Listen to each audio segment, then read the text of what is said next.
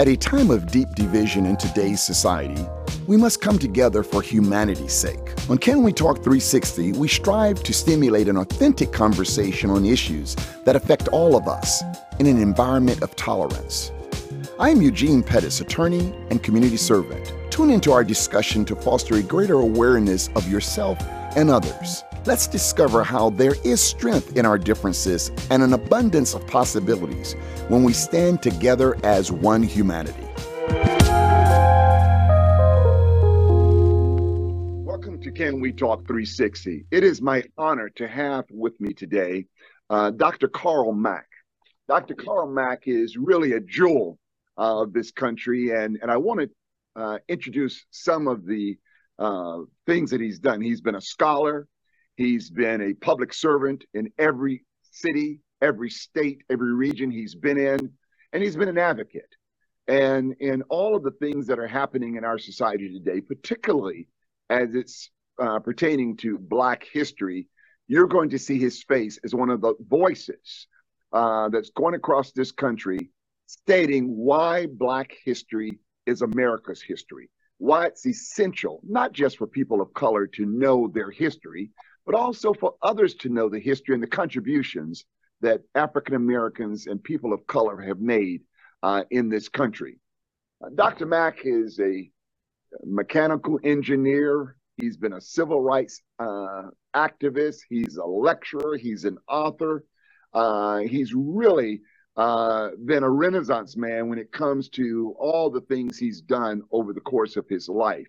He's a graduate of Mississippi State University, and Bachelor of Science in Mechanical Engineering.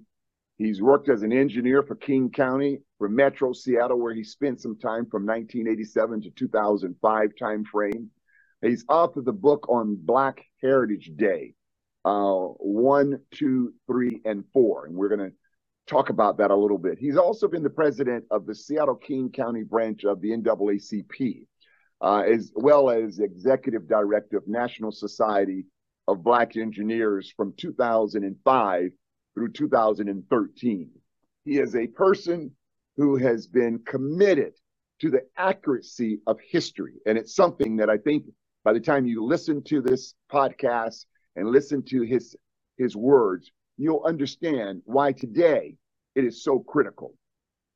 We understand that in the state of Florida, but not just the state of Florida, across this country, there have been more and more attacks on Black history. We need to know our history to understand the subtlety of some of these attacks. Yes. Some of them are not as blatant. Some of them are bold and blatant, but there are some that are very subtle. And if you know the history, you'll recognize this is a replay or a rerun, as they used to say, for TV shows. We've seen it before. And it's very important that all people understand Black history from whence we've come to understand that a lot of the games that are being played now are simply repeats for things that worked before. But it's really important, in my mind, that we combat these efforts on the front end and not allow the legacy of our foreparents who have fought, who have lost their lives, to make sure we got beyond these chapters of history. It's very important that we don't allow, through our complicity, to slip back and then have to fight over again. It's easier to fight and keep your rights as opposed is to lose them and get in the battle to try to get them back. So this is the first of many discussions we're going to have on this general topic. And I could not be happier than to have Dr. Carl Mack in this. In the state of Florida, we see just yesterday that, Governor DeSantis, through legislation that he has worked with the conservative House and the Senate, banning books of Black history. They banned a film in the state of Florida curriculum on Ruby Bridges. Now, what is it about that story that's so offensive? Well, they have given such a low bar of if one parent out of hundreds of thousands of students in some of these districts, if one parent says it's offensive, then the book is removed or the film is removed from the curriculum. So that's how outrageous some of the things that are going. Diversity and inclusion, taking that out of all universities and schools, that we can't talk about that. We can't spend dollars to make the playing field even. We can't continue to advance the richness of bringing people together if we use the words diversity, inclusion, and equity. Those words are being banned through legislative enactment through our governor from the curriculums, not just of grade schools, K through 12, but banned at the level of university studies when people have grown from children to adults. And the interesting thing that I want to put out there, and Dr. Mack, we're going to talk about this, is it's not the students that are saying, I don't want to see this. It's the parents who are stepping in. So with that introduction, I want to have a conversation with you, Carl, regarding the importance of why we should be preserving our history and our heritage. Why is that important? Well, Eugene, first of all, thank you so much for allowing me to be on. And, when you think about history gives us the ability to think critically, to think critically about issues that are happening today. And without that history, without that knowledge, it's impossible to be at the forefront of having critical conversations about what you're seeing take place now. And so when you take a look at the academia of our experience in this country, it is so overlooked. I remember, and I will say this to you, if I were to ask most Black folks about the issue of slavery, was slavery a big part of our experience in this country? If I got 1,000 Black people, 1,000 Black people are going to say, oh, absolutely, yes. Oh, without question, slavery was a part. But if I ask those same people, tell me, when did that institution end for our people in this country? What day did it end? Most of them would not know. Most of them would not know when we even came to this country. So I remember 2010, 2011, I was in Virginia, Jamestown, and they have a plaque commemorating the arrival of the first Blacks in August of 1619. And there were these two Army generals there with me, and they wanted to show me this plaque because they knew of my appreciation for African-American history. And as I'm looking at this plaque, I look at the bottom line of this plaque, and the bottom line said that the U.S. abolished slavery in 1863. And I'm looking at the generals like, look, man, I can appreciate that you guys want to show me this, but this plaque that was put up by the U.S. Department of Historic Resources, they got this thing wrong. So now you have to ask yourself, how did the Department of Historic Resources get it wrong? So when I get back to my office back in Alexandria, I now call the Department of Historic Resources and I say to them, that plaque that you have commemorating the first Blacks coming to America is wrong. And they say to me, Dr. Mack, what do you mean it's wrong? I said, the last line of that plaque says that the U.S. abolished slavery in 1863. Now, what that plaque is referring to is the Emancipation Proclamation, which Lincoln signed on January 1st, 1863. But as a student of history, we should all know that slavery ended on December 6th, 1865, but we'll go into that later. So when I told her that, they went back and looked at the plaque, and then they put up a new plaque. And on the new plaque they have, if you look at the bottom line, it says that the U.S. abolished slavery in 1865. So that is it. Now, most of us have heard of this. We've coined the phrase hidden figures, and that's made popular by Margot Lee Shetterly. So Margot Lee Shetterly obviously wrote the book Hidden Figures, talking about, but the question becomes, why did she name it Hidden Figures? Because these are people who have been hidden from history, yet without the work of Katherine Johnson, per Neil Armstrong, I'm not getting in that space shuttle I'm not getting in that rocket unless she confirms the calculations. So because history has omitted these people, that's why Margot Lee Shetterly named her book Hidden Figures. So even when we take a look at Black History Month, even this year in February, I'm watching a press conference with Draymond Green, where Draymond Green says, I don't want February to be a Black History Month.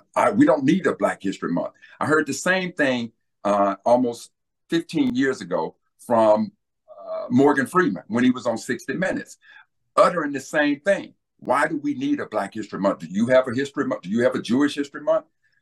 The mere fact that they say that, Eugene, implies that they do not know how February became Black History Month. How many times have I heard Black folks say they gave us the coldest and shortest month out of the year, which implies that we don't even know how February became Black History Month. We think white folks gave it to us. So let us talk about how did February become Black History Month.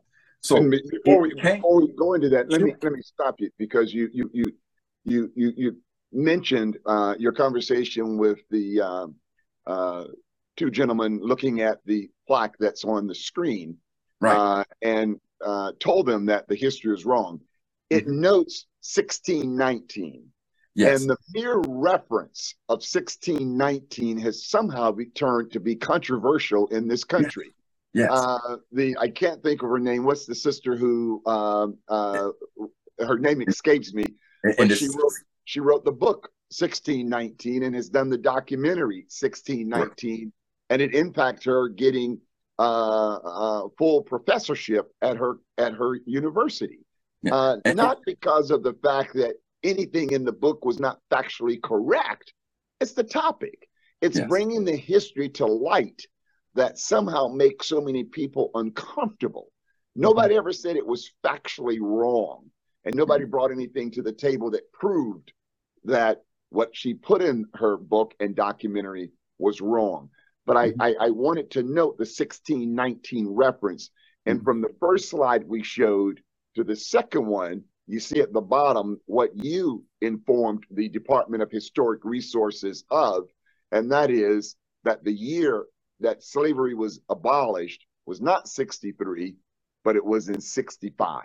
Correct. And if that organization or agency didn't have the history right, I think that tells us how important it is for us to be shepherds and voices of our accurate history. Because in truth, most of us would have passed that plaque and not caught it. It's you and how you've studied history that and continue to teach history that allowed you to catch that and convince them to be accurate when they're capturing the history of Africans coming to this country and African Americans throughout the course of our existence here. And Gene, to that point, that first plaque that was put up, when you say people are past it, that plaque has been up since 1994. That's how long that plaque has been up, and yet nobody caught it, which again is why Dr. Woodson did what he did. And so for those who don't know, Dr. Carter G. Woodson was born in 1875 in New Canton, Virginia. For the first 20 years of his life, he couldn't go to school. He had to stay at home and help support his family who had just come out of slavery. So from being self-taught, Dr. Woodson became, in 1912, the first African-American who was a direct descendant of slaves to get a PhD, and he got that PhD from Harvard. Right. And so Dr. Woodson understood as a student of history what was going on with the telling of America's story, American history. We were hidden figures. So what Dr. Woodson said, and he writes this in his book, The Miseducation of the Negro. He says, real education means to inspire people to live more abundantly, to begin with life as they find it, then to make it better. But the instructions thus far given most Negroes in colleges and universities work to the contrary. In many cases, it increases the number of malcontents who offer no solutions to the problems about which they complain. So Dr. Woodson offered a solution. So in 1915, he started the Association for the Study of Negro Life and History. In 1921, he started Associated Publishers. And these two organizations, they had four goals. One was to promote the writing and research of African-American history. Number two, to promote the publishing of quality Black information. And number three, to promote the study, which is what we're doing here. And then, Gene, you're doing it right now. And I can see in your office, because the fourth thing he wanted us to do was to promote the collection. So if I were to walk in your office right now, right where you're sitting, and there was not one picture of you, just by looking at your walls, I would know this is the office of an African American. Right. So he wanted us to promote the collection of Black history. So in 1926, Dr. Woodson chose the second week in February for us as Black folks to study these hidden figures that have been left out of American history. And at the time, they called it Negro History Week. The word Negro was replaced by the word Black, and it became Black History Week. And so, but the reason he chose the second week in February was in honor of two men, Abraham Lincoln, who was born February 12th, and Frederick Douglass, who was born February 14th. Now, Frederick Douglass did not know the exact date of his birthday, but when he was a child, his mother used to call him My Little Valentine. So in honor of that, Frederick Douglass chose February 14th as his birthday. So that is why Dr. Woodson chose, in the words of our comedians, the coldest and shortest month out of the year. He chose the month of February in honor of these two men. And then in the mid-70s, what was started off as Negro History Week that evolved to Black History Week now made the evolution to being Black History Month. But the reason that Dr. Woodson wanted to do it is because American history eliminated us from it. We were hidden figures, and we're still hidden figures, which is what DeSantis and others are doing. They want us to remain hidden. And had we stayed hidden, I would have walked past that 1994 plaque like everybody else and never knew the era of it. You know, and I've heard the conversation about the shortest month of the year being selected as Black History Month. I think it was McDonald's that had a campaign for many years, Black History 365. What do you say to folks that think history is just to be discussed and taught during February, Black history taught during February, as opposed to every day teaching society in general and teaching our children and our citizens what Black history has contributed to this country and to the world? See, Gene, Ella Baker, the great civil rights activist Ella Baker, said, if I show you light, you will find the way. What Dr. Woodson did was showed us the light. He said, look, I need you to understand that you have a very rich and powerful history. Now that we got that history, let us study it every day. But then what are we doing? The fact that you and I are having a conversation right now about African-American history, and it ain't in the month of February, says that this is how we do it. But as long as none of us pick that mantle up, there's no need in criticizing the efforts of Dr. Woodson. He did his part. He gave us the foundation. Now, if all we do is leave it as a foundation and don't put a big, beautiful structure on it, that's not his fault. That is our fault. And so when we have gone through our schools, if we leave it to people like DeSantis, we would never, ever know anything about our experience in this country. And that is not Dr. Woodson's fault. That's not the month of February's fault. That's our fault, which is why, again, I'm so appreciative of what you're doing here. But there's no reason, because I guarantee you this, if you look at other cultures, they're not waiting for those, they're not waiting for the teaching of their history inside of schools. They're doing it themselves. You just took the words out of my mouth. I was going to touch upon that, Carl. I have a lot of Jewish brothers and sisters. Absolutely. They study their history. Yes. They teach their history. Yes. They send their children to Israel free of charge. Yes. That they know their history, and they're not looking to the state to teach it, because the minute you rely on, as we used to say, the man, to teach your studies, they manipulate it.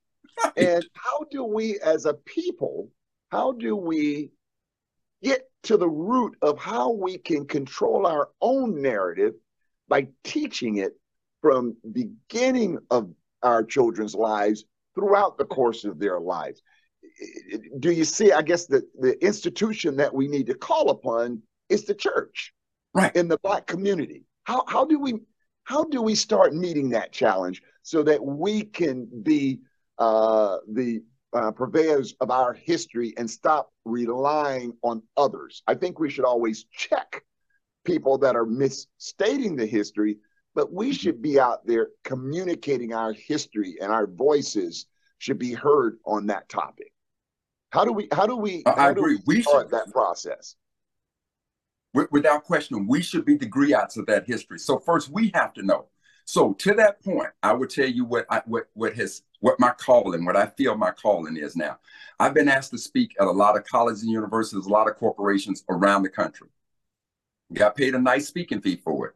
At this point in my life, I am willing to come to any institution, any church, anywhere, free of charge. All I'm asking you to do is to help with my expenses to get there. And I am going to be that griot. I am going to be one of those teachers. But that is what we have to do. We have to now begin to say, let us start teaching our history. Let us be the griots of it. Let us take control of that. Because if we leave it in the hands of people like the state of Florida, Florida said that the teaching of Black history violates Florida law.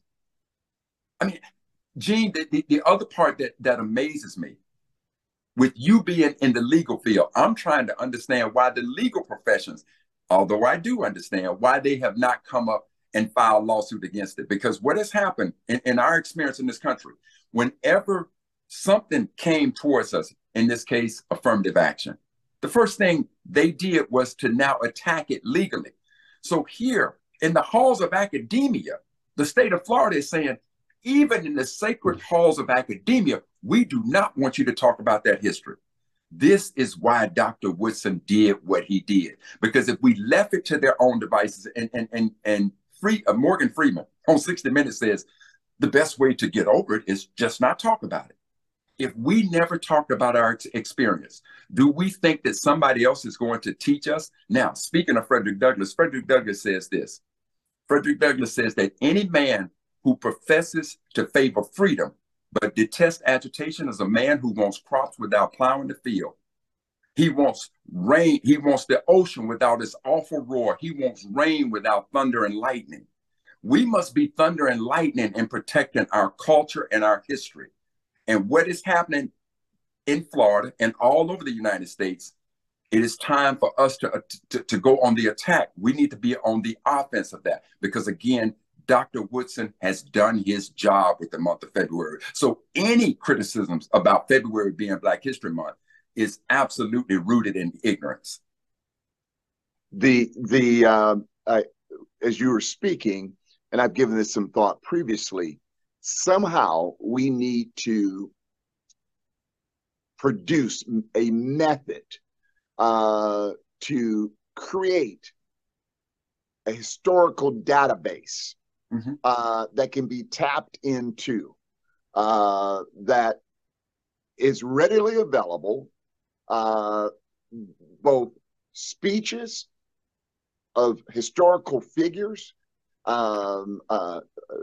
information that can be called upon. And my thought, Carl, is to not just, it's great to, I go to my church. I've been talking to various churches, but we can touch the individuals in that congregation. I'm looking to do it at a mass production level, for lack of a better word. I'm looking to see what we can come up with to take one speech that you give and to be able to put that in a database that people can go into the libraries of their churches, into the libraries of the various Divine Nine Greek organizations that we have, and be taught the richness of that history. And it doesn't have to be in schools. It should be in our homes. It should be in our communities. Mm-hmm. We're able to bring all sorts of garbage into our homes through media. Why not find a way through some of the media sources that we have to bring this history in? And I see that as the challenge. I see that as what we need to do, as opposed to taking one church at a time, because we'll be at that if we live to be 200 years old. We need to think of how can we get the Baptist Convention, for example, to take on the task of agreeing to disseminate this package of material through all of the churches that are represented in the convention, the Episcopal churches, all of the various churches within their assembly. So I think we need to be taking this discussion to a bigger stage, mm-hmm. to distribute it and disseminate it to more people. And that's something that I want you to think about, and something I think we all need to think about. How can we do that most effective when we cannot just rely on the schools to do it? Because even going back to my schooling up to 1978, when I graduated from high school, the books were very, very depleted of our history. And since then, there has become more of it. And what are they doing now? They want to take it out again. They want to, you know, they want to put Rosa Parks as not a black woman who took a stance. They just want to say a woman took a stance. Right, right, correct, correct. Sanitizing the history in so many trivial but yet insulting ways. We need to find out how we can have a treasure box, if you will, of this history that's can be disseminated across the country in an effective way. Well, you know, Gene, I love the way you think. And so let me just say this to you. I have a conversation tomorrow with Dr. Jerry Young, who is the president of American Black Baptists. And my conversation is to do exactly what you just said. I've had a conversation already with Bishop Seawright of the AME Church. He's invited me to a conference of the AME Church gathering down in Birmingham in June of this year. So the very the methodology that you just espoused is exactly what we're doing. But I also believe in the power of one. Right now, I had one man who took an interest in me in regards to our history. His name is Dr. Edward Jones. And Dr. Edward Jones, I think about the number of people that I've been able to teach in regards to our history because of the power of one. So if it takes me personally going to one church at a time, that is the calling that I've been called to do, and I will do it without complaint. So if it's one church at a time, so be it. If it's one podcast at a time, so be it. So again, I'm so grateful to you for opening up this opportunity and having a discussion. And you know, when you talk about this repository of our history, what I need folks to understand is this. As much as I can appreciate the quintessential example of having one repository, we must understand that our history is worth the elbow grease of putting scholarship to it. So we got to dig and claw and find. And this is what I've been doing in my journey of trying to complete my education, because I think a holistic education has four components. You need the training that you get from schools and colleges and universities. You need a spiritual component to your training so that you understand that there's something bigger than you. You need a financial component to your education, and you need a cultural component to that education. I'm now trying to help complete my holistic education every day by trying to get a little bit deeper into this study, because I could tell you, Gene, that when I graduated from Mississippi State with a Bachelor of Science in Mechanical Engineering, I couldn't tell you 100 words about the Black experience in this country. Yeah, you know, and I agree with you. I think we need to do it on dual tracks. I think we need to do it one person at a time, because one person can touch the right person, and who knows where it goes from there. Mm-hmm. I think that we need to look at our churches, and I'm so happy to see that we're thinking on the same line. Yes, yes. We need to look at our HBCUs. Yes, because they are so rich with our history, and the HBCUs can create a campaign, for lack of a better word, to have these students to have to give back this history into these communities in which they sit.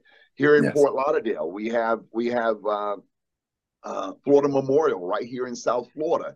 Shahab, and the president is a great man who I happen to know.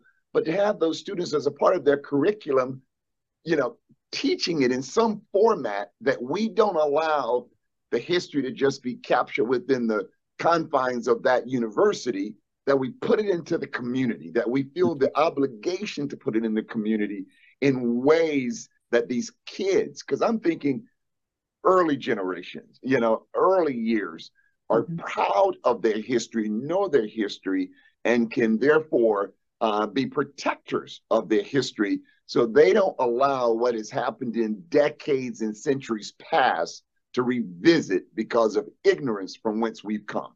But Gene, that ignorance is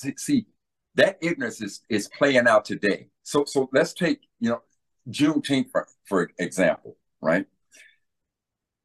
You know, they just made Juneteenth a national holiday. I want to say that the Senate did it in 2021. Now, what are your thoughts of Juneteenth being a national holiday? Well, you know, the honest answer is that when they made it in June 2021, I was happy that it was recognized. Mm-hmm.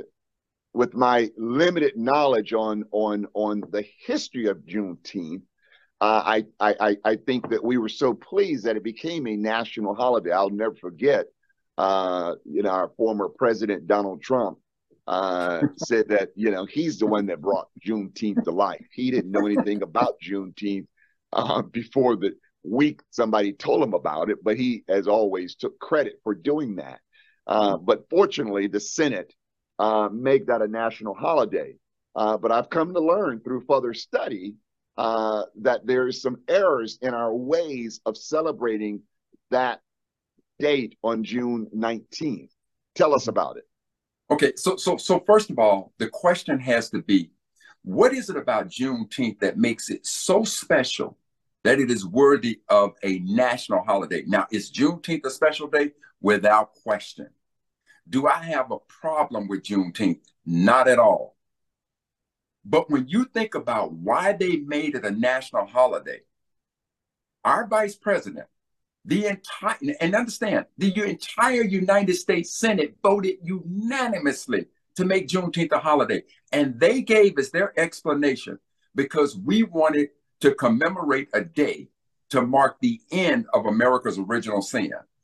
Now, for those who don't know what America's original sin is, it is slavery. So what is it that made it special? There is nothing in Juneteenth that did not happen in your state, in the state of Florida, on May 20th, 1865.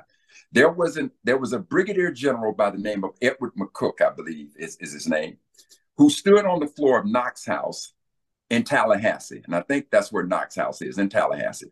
He stood on the steps there, and he issued a proclamation, thereby in accordance with Abraham Lincoln's Emancipation Proclamation, thereby proclaiming all the blacks in the state of Florida to be free.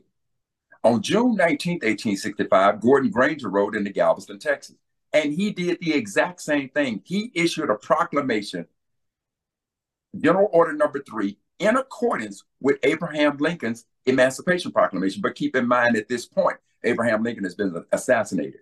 So what is it that was so special about Juneteenth that made it worthy of a national holiday? They said, well, it represents the end of slavery. Okay? Those blacks in Galveston, in Florida, it was May 20th. In Texas, it was June 19th. So the blacks in Galveston, they were the last blacks enslaved.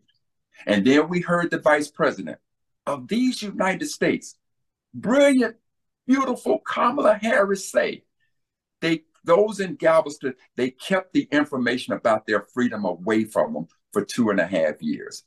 And now, because of the lack of scholarship, 47 states have now designated Juneteenth as a state-paid holiday. Do I have a problem with it? Yes, I have a problem with it because of scholarship. In the state of Florida, if you want to commemorate the end of slavery in the state of Florida, it is without question. There is no ambiguity about it. It should be May 20th. That should be the day. If it's in Texas, it should be June 19th. But if it is these United States, without question, it should be December 6th. So in order to understand that, we have to go through this history. Now, right. Just stay with me. Let's look at, I want to look at some of the, is this timeline? That's a beautiful date to start with. That's a beautiful place. Now, let us remember what happened on April 12th, 1861. The Confederates, now, but even before that now, remember South Carolina was the first state to secede from the Union, then followed by with Mississippi. And ultimately, you had 11 southern states to secede from the Union. But on April 12th, 1861, they fired on Fort Sumter, and that started the Civil War. Now, without a scholarship of our history, when we were in schools, they said that the Civil War was fought over Northern aggression. It was fought over states' rights. Oh, no, no, no. All one has to do is look at the letter of secession from these states. You look at a speech. And for those who are looking, I want you to look up a speech by Alexander Stephens called the Cornerstone Speech. And in that speech, Alexander Stephens tells you why the Civil War was fought. But now, so the Civil War, to be very clear, the Civil War, if somebody asks you why was the Civil War fought, is one word and one word only. It was fought over slavery. There's no ambiguity. Let me bring up some of these points to see if this aid you in your discussion. No. What you got is fine right there. So I want us to understand something. Okay, yeah, you could even if you take it back to the map, Gene, that'll be perfect. If you take it back to the map. So I want you to understand something. So when that Civil War was fought, now if you look at this, if you look at the states in red, you'll see West Virginia there. But what I need folks to remember is that when the Civil War started on April 12, 1861, Virginia was not a state. When Virginia seceded from the Union, there were 48 counties in the western part of the state that said, look, we are pro-slavery, but we are not pro-secession. So when Virginia seceded from the Union, those 48 counties applied for statehood, and then West Virginia became a state in 1863. So now it's important to go back to 1863, back to that January 1st, 1863. When Abraham Lincoln issued the Emancipation Proclamation said three things. Number one, it said for those who are enslaved in states that have left the Union, he's hereby proclaiming them to be free.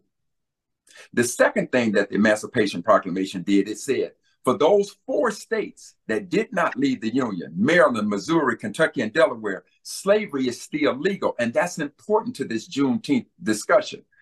And then the third thing it did was it authorized blacks to be able to fight in the Civil War. That's what the Emancipation Proclamation did. So now, when the vice president said that they got the information 2.5 years late, this is why that does not make sense, Gene. When those 11 states in gray, when they left the Union, they elected a Congress. They wrote a Confederate Constitution. They elected a president, Jefferson Davis of Mississippi, and they elected a vice president, Alexander Stephens of Georgia. So if you got yourself a Congress, you've written yourself a Constitution, you got a president and a vice president, those 11 states considered themselves their own nation. They did that in 1861. So if they did that in 1861, and then 2 years later, Lincoln says, I'm issuing the Emancipation Proclamation. Those 11 states didn't care anything about that because as far as they was concerned, Lincoln had no jurisdiction over it. So now when you go back to Kamala Harris standing there, Vice President Harris standing there saying they got the word 2.5 years late. Gene, let me just ask you, let's assume that they got the information on January 1st, 1863, which I am not surprised because they would have gotten it there. And I'm going to tell you why. There's a lot of people who have gone to church on December 31st. They call it watch night. The reason they call it watch night is because the very first watch night service occurred on December 31st, 1862, because our ancestors gathered in worship houses all across the nation. And we stayed up all night, quote unquote, watching to see if the next day, January 1st, 1863, Lincoln would actually sign the Emancipation Proclamation, which he did. So the very first watch night occurred on December 31st, 1862. All across the country we knew. So even if our ancestors in Galveston, Texas knew on January 1st, 1863, they weren't going anywhere because those Confederate states, they were their own nation. They didn't think Lincoln had any jurisdiction over them, which is why we had the war. So the idea that they got the information 2.5 years late, nonsense. Now let's deal with they were the last blacks enslaved. Remember I said that in the Emancipation Proclamation, Lincoln said, now go back a slide. In that, Lincoln said this, for those states that did not leave the Union, slavery is still legal. So in Maryland, Missouri, Delaware, and Kentucky, slavery was still legal, and West Virginia, now that it became a state. But before the Civil War ended, the State Assembly of Maryland on November 1st, 1864, abolished slavery. On January 11th, 1865, Missouri abolished slavery. On February 3rd, 1865, before the Civil War ended, West Virginia abolished slavery. Now, there's two red states there that I don't have striped out. Those two states are Delaware and Kentucky. Delaware and Kentucky never abolished slavery. So when the Civil War ended on April 9th, 1865, it's over. For all intents and purposes, the surrender at Appomattox has taken place. Now, Granger goes into Galveston, Texas on June 19th, finds these blacks still enslaved, and he issues General Order Number 3, proclaiming them to be free in accordance with Lincoln's Emancipation Proclamation. On June 20th, Gene, there were still 225,000 black folks still enslaved in Kentucky and Delaware. So the idea that we're going to make Juneteenth a national holiday, because number one, they got the word 2.5 years late. We just showed you. It doesn't make sense. That's not true. Number two, they were the last blacks enslaved. No, they were not. Go and look up when did Delaware and Kentucky abolish slavery. They didn't have to worry about abolishing slavery because slavery was abolished with the passage of the 13th Amendment. Now we have to understand our civics class. In order for a proposal to become an amendment, two things have to happen. Number one, you need 2/3 of the Congress to approve it. And number two, you need 3/4 of the states in existence to ratify it. So on January 31st, 1865, 2/3 of the Congress approved the proposal to abolish slavery in America. On December 6th, and at the time, there were 36 states that made up the United States. 3/4 of 36 is 27. On December 6th, 1865, Georgia became the 27th state to ratify the 13th Amendment. So for those of you who aren't quite sure, just look up when was the 13th Amendment ratified? And you're going to find that it was December 6th, 1865. So if there is going to be a date per the United States Senate, per the Vice President of the United States, to commemorate the end of America's original sin, it is without doubt, it ain't June 19th, 1865. So the question is, if Black Lives Matter today, did they matter back then? Did they matter back then? So slavery ended in this country. If look at that timeline, January 31st, 1865, 2/3 of the Congress approved the proposal. On April 9th, 1865, the Civil War ends. On June 19th, 1865, Granger goes into Galveston, Texas, Juneteenth. But between June 19th and December 6th, 225,000 blacks are still enslaved in Delaware and Kentucky. They don't get freed until December 6, 1865, with the ratification of the 13th Amendment. That's what ended slavery. So because we don't know the scholarship, we sat there happy that they did it. Now, do I think there should be a national holiday to commemorate the end of slavery? Absolutely. But it is important for us to get our history right. Gene, I can't tell you that we're going to make a national holiday based on any other day other than your birthday. You can't go home to your wife on a day before or after your anniversary and say, honey, happy anniversary. You're going to be in trouble. You're going to be in trouble. It's important to get it right. You can't celebrate America's independence on July 3rd or June 3rd. You can't commemorate 9/11 on 9/10. America ain't having it. But you want to commemorate the end of America's original sin on June 19th, when 225,000 of our ancestors were still enslaved.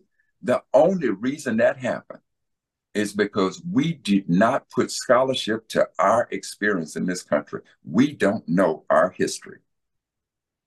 And the point you just made, I think, needs to be amplified, which is why it's even more important that we spend time getting to know our history, mm-hmm. because there was a meeting, and people said, "Let's do this," and there mm-hmm. was nobody in the room that knew the history.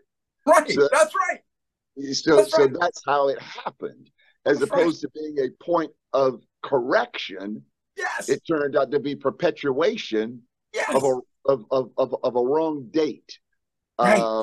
And that's just example A of yes. why it's important to know and to study the history. Mm-hmm. And Gene, you know, now let's give let's talk about another example of why we should understand our history. Now there's conversations around reparations, right? So if you want to think that we have a dead history, and again, part of that example is, in order for us to understand issues today, to think critically about issues today, we have to understand yesterday. And Gene, I can't think of a better topic to do that than reparations. So I don't know what your thoughts are about reparations. I mean, you know, you talked a little bit about the Confederacy and what was the purpose of the Confederacy, and which takes us into the conversation of reparations. You know, as kids are being taught, the Confederacy, the Civil War was about, they called it and termed it the lost cause. Yes. And again, you know, there's also the propaganda that's been allowed, including all the statues that were raised around this country, and particularly up north, where some of these Confederate strongholds were, mm-hmm. and down here in Florida. I mean, we yeah. have some of them in Florida as well. But yeah. take us through a history lesson, if you will, Carl, how this whole propaganda of the lost cause takes us into a very pertinent discussion of reparations. Okay. So first of all, let us understand what the idea, you know, what is the lost cause? And so it is an ideology that was pushed forth by Confederate veterans in trying to explain the Civil War. And so in the lost cause, they it's several things that they said. They said, number one, the South should not be blamed for starting the Civil War. The Civil War was fought over Northern aggression. And this was the South trying to protect its antebellum way of life. The lost cause says that those who were slave owners, they were benevolent people. They were good people.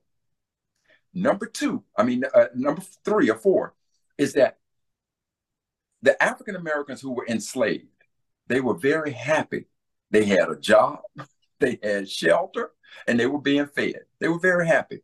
And the North came in and messed it up. This is the ideology around the lost cause. Now, you can think it foolish if you like, but go look at your history books. That's why, do they tell you in your history book, point blank, that the Civil War was fought over the issue of slavery? No, they do not. Now, on that screen, Gene, I don't know if people are going to be able to read what that document said, but this is a letter of secession from my state, the state of Mississippi. Now, I need for people to understand what the letter of secession is. I want you to go back and think about the Declaration of Independence. In very layman terms, the Declaration of Independence was just what it says. It was a document to declare our independence from England. But if you read the Declaration of Independence, the authors of that document say, we are going to list the reasons, and we want this to be listed for a candid world to understand why we are declaring our independence from England. And so when you read the Declaration, you'll read, he has, he has, he has, he has. The he they're talking about is the King of England. So that's what the Declaration of Independence is. It is a document for the whole world to see why America had to declare its independence from England. Likewise, the letter of secession. The letter of secession, written by the fathers of Mississippi, said, let us tell you exactly why we're seceding from the Union. So, Gene, if you would do us a favor and read the opening lines to this letter of secession, and it'll paint the story that we're about to get into, the lesson we're about to get into. In the momentous step which our state has taken of dissolving its connection with the government of which we so long formed a part, it is but just that we should declare the prominent reasons which have induced our cause, our course. Then it goes on to say, our position is thoroughly identified with the institution of slavery. That's right. The greatest material interest in the world, as they called it. Mm-hmm. Its labor supplies the product, which constitutes by far the largest and most important portions of the commerce of the earth. Mm-hmm. These products are particular to the climate verging on the tropical regions. And as by imperious law of nature, none but the black race can bear exposure to the tropical sun. Gee, stop right there. Stop right there. Now, folks, I'm sorry, but this is why DeSantis, this is why they don't want you to understand history. So, Gene, in very layman's terms, Mississippi said, this is not a reason. This is the prominent reason that we have left the Union. And they said that position is thoroughly identified with what, Gene? The institution of slavery. Absolutely. Now, the reason I find it funny is, now they said, when they said by the imperious laws of nature, what they're saying is that none but the black race can bear exposure to the tropical sun. In layman's term, people, what they're saying is that God made the black man to come to Mississippi and to come in that South where it is hot. Nobody but the black man could come out there and pick that cotton, and God made us to pick that cotton. That's what they're saying. Now, Gene, if you could go to now this is where the conversation of reparations comes into place. Gene, if you could go to the next page, and there's a line that starts with the word utter subjugation. If you could read that portion for us. Certainly. Yes. Utter subjugation awaits us in the Union if we should consent longer to remain in it. Mm-hmm. It is not a matter of choice, but of necessity. Necessity. We must either submit to degradation and to the loss of property worth $4 billion of money. Stop right there, Gene. Now, here's my argument for reparations, people. Here's my argument. When you go to calculate the state of Mississippi, Gene, you didn't say. See, the state of Mississippi said very clearly, first of all, let us tell you without any hesitation, any ambiguity, the reason we are leaving the Union is over the institution of slavery. And now Mississippi said, and I need you to understand why we're willing to go to war, because this institution is worth $4 billion to the state of Mississippi. Family, in 1861, who knew what $1 billion was? And yet Mississippi said that the free labor that our ancestors gave that state was worth $4 billion. See, that becomes my point of reparations. So let us see, one of the things people say is, well, how would you know how to calculate reparations? Okay. So when I was sitting in engineering class, engineering economics to be more precise, there was a formula that said, if you want to know what somebody owes you in the future based on what you give them now, and if you assume an interest rate, you can calculate how much they would owe you in the future. That formula goes something like this. F is equal to P times 1 plus I raised to the N. I is an assumed interest rate. N, that's the number of years, and that's an exponent, right? So the P, the present value, is $4 billion. Tell you what, simple math, family. Take the interest rate for the day, the inflation rate. Put the inflation rate on top of $4 billion and do that from 1861 to 2023. And when you think, oh my God, Carl, that's a big number. If that is your first thought, it's because you do not understand the value. And Mississippi is trying to tell you what the value of free labor was to the poorest state in the Union, the state that if there's 50, we're 51. Mississippi said we were worth $4 billion. That's why the idea of reparations is a real deal. Because we don't have scholarship to our experience in this country, We do not understand the value that this country got from free labor for our ancestors for 244 years. We don't understand that. How you know, when you hear the reparations conversation, and it's in many jurisdictions, many states, a hot topic, you know, you hear the response, Carl, that, well, I haven't done anything wrong, you know, in my lifetime. Why should I have to pay for it? Correct. And so understand this.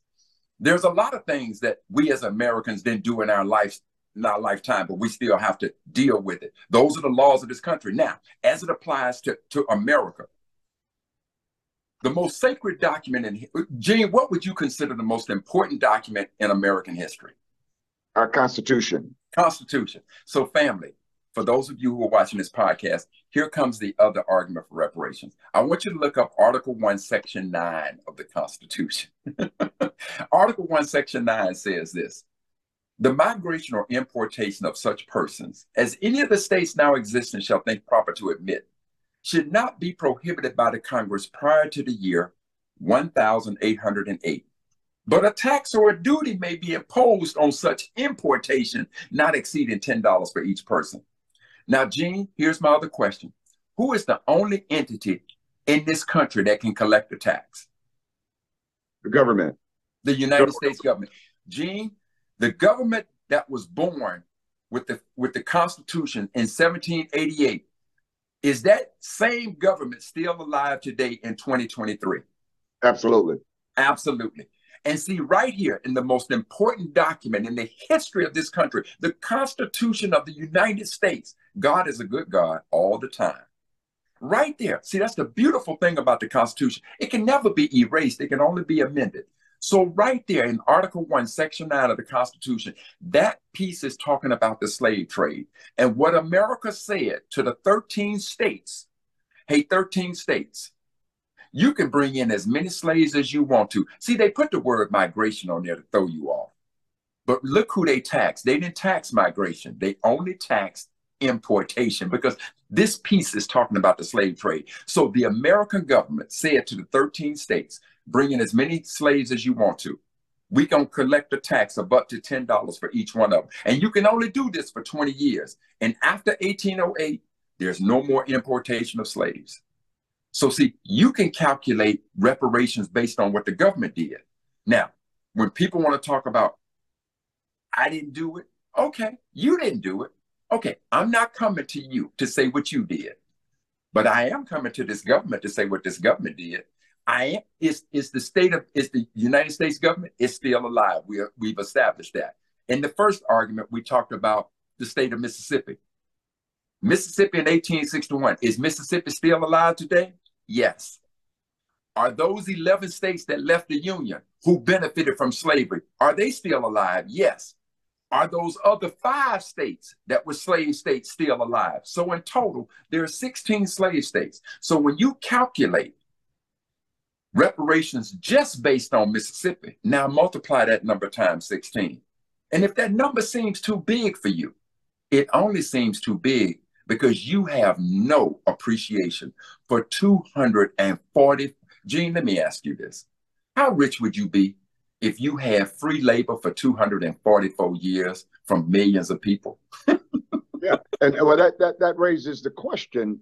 It kind of brings it in how what happened over that period of time, where you see what happened on Black Wall Street. Yes, yes. How successful Black Wall Street was. What if that turned in, which they had already proven their ability to have an extremely successful business community? What if that had gone through generations? The wealth of the generations would still be being enjoyed today. Yes. With the absence of that, a lot of those descendants from that time are impoverished because of the fact that all of their family foundation was ripped away. Now, Gene, I got to tell you. Now, the other part of reparations is 40 acres and a mule. We think about the 40 acres and a mule. While we are we're still thinking about 40 acres. Family, I want you to look this up too while you're doing your research. I want you to look up May 20th, 1862, the Homestead Act. In the Homestead Act, this country gave 160 acres of land to any peasant, any white peasant that came to this country.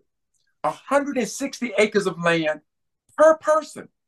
And ultimately, through the Homestead Act, this country gave up 270 million acres of land. 160 acres per. We're still looking for 40 acres. Now, so to that point, Gene, tell me where you think we as a people, Black folks, would be had when we were freed from bondage, that we now had 40 acres, let alone 160 acres. Because what we have to remember, through scholarship, go back and put yourself on December 6, 1865. Carl, Gene, y'all's free now. Y'all can go and do whatever you want to. What are we free to, Gene? We ain't got no economic base. We have no foundation. What you and I just been freed to, we were free to famine. That's what we were free to. We had no base to start. Yet those who came to this country, they gave them 160 acres of land to start their economic base. And for 244 years of chattel slavery, you free me and tell me to pull. I don't even have boots on, and you telling me to pull myself up by my bootstraps. See, this level of thinking is what DeSantis, the state of Mississippi, this is what people are afraid of. This is the level of critical thinking that we must do. And Gene, again, I got to thank you so much for having such a conversation that gives us an opportunity to get inside the scholarship of our country just a little bit. And I wish that we had time to get inside the history of 40 acres and a mule, but we could save that conversation for another time.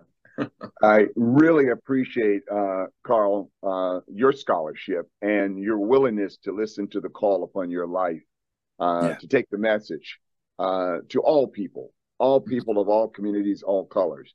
This won't be the last conversation. There's some other topics that we're going to follow up with and have you back on if your schedule so permits. So and Gene, if you don't mind, you were asking me about the scholarship. So family, here's one thing, Gene, I don't know if you know, but this is a Black History calendar that I did, but it's unlike any other Black History calendar. Every day of the year, there's somebody featured from Black History, and there's 366 pages. And a lot of what we've been talking about today is inside this calendar. So for any of you, where can you find that? You can find this on blackheritagedays.com. blackheritagedays.com. The cost of the calendar is $19.99 and it's free shipping. I wanted to make it extremely affordable. And the other thing about it is when you look at the calendar, there's no year. There's no day, no year. So it's a perpetual calendar. You can use it year after year after year. And so, and while we're doing this, I'm now also working on a Black History calendar similar to this, 366 days of all Black women. I got one that's dedicated to sports. And as we talk, I'm now working on one that's Blacks in science, technology, engineering, and math. It's all STEM, 366 days. So it's there for us. That's awesome. Love you, my brother. Thank you so much for your time. And thank you for coming on Can We Talk 360. The conversation will continue, but you've stimulated thoughts to those that are listening. Thank you so much. Thank you, my brother. The law firm of Halitzer, Pettis & Schwamm is a proud sponsor of the Can We Talk 360 podcast. Our firm handles medical malpractice, wrongful death, catastrophic personal injury litigation, and workers' compensation matters. We pride ourselves in being advocates for justice on behalf of those who have been seriously injured. For decades, we've taken the lead in making your case our priority. It's who we are. It's who we'll always be. Halitzer, Pettis & Schwamm. Serious injuries. Proven results.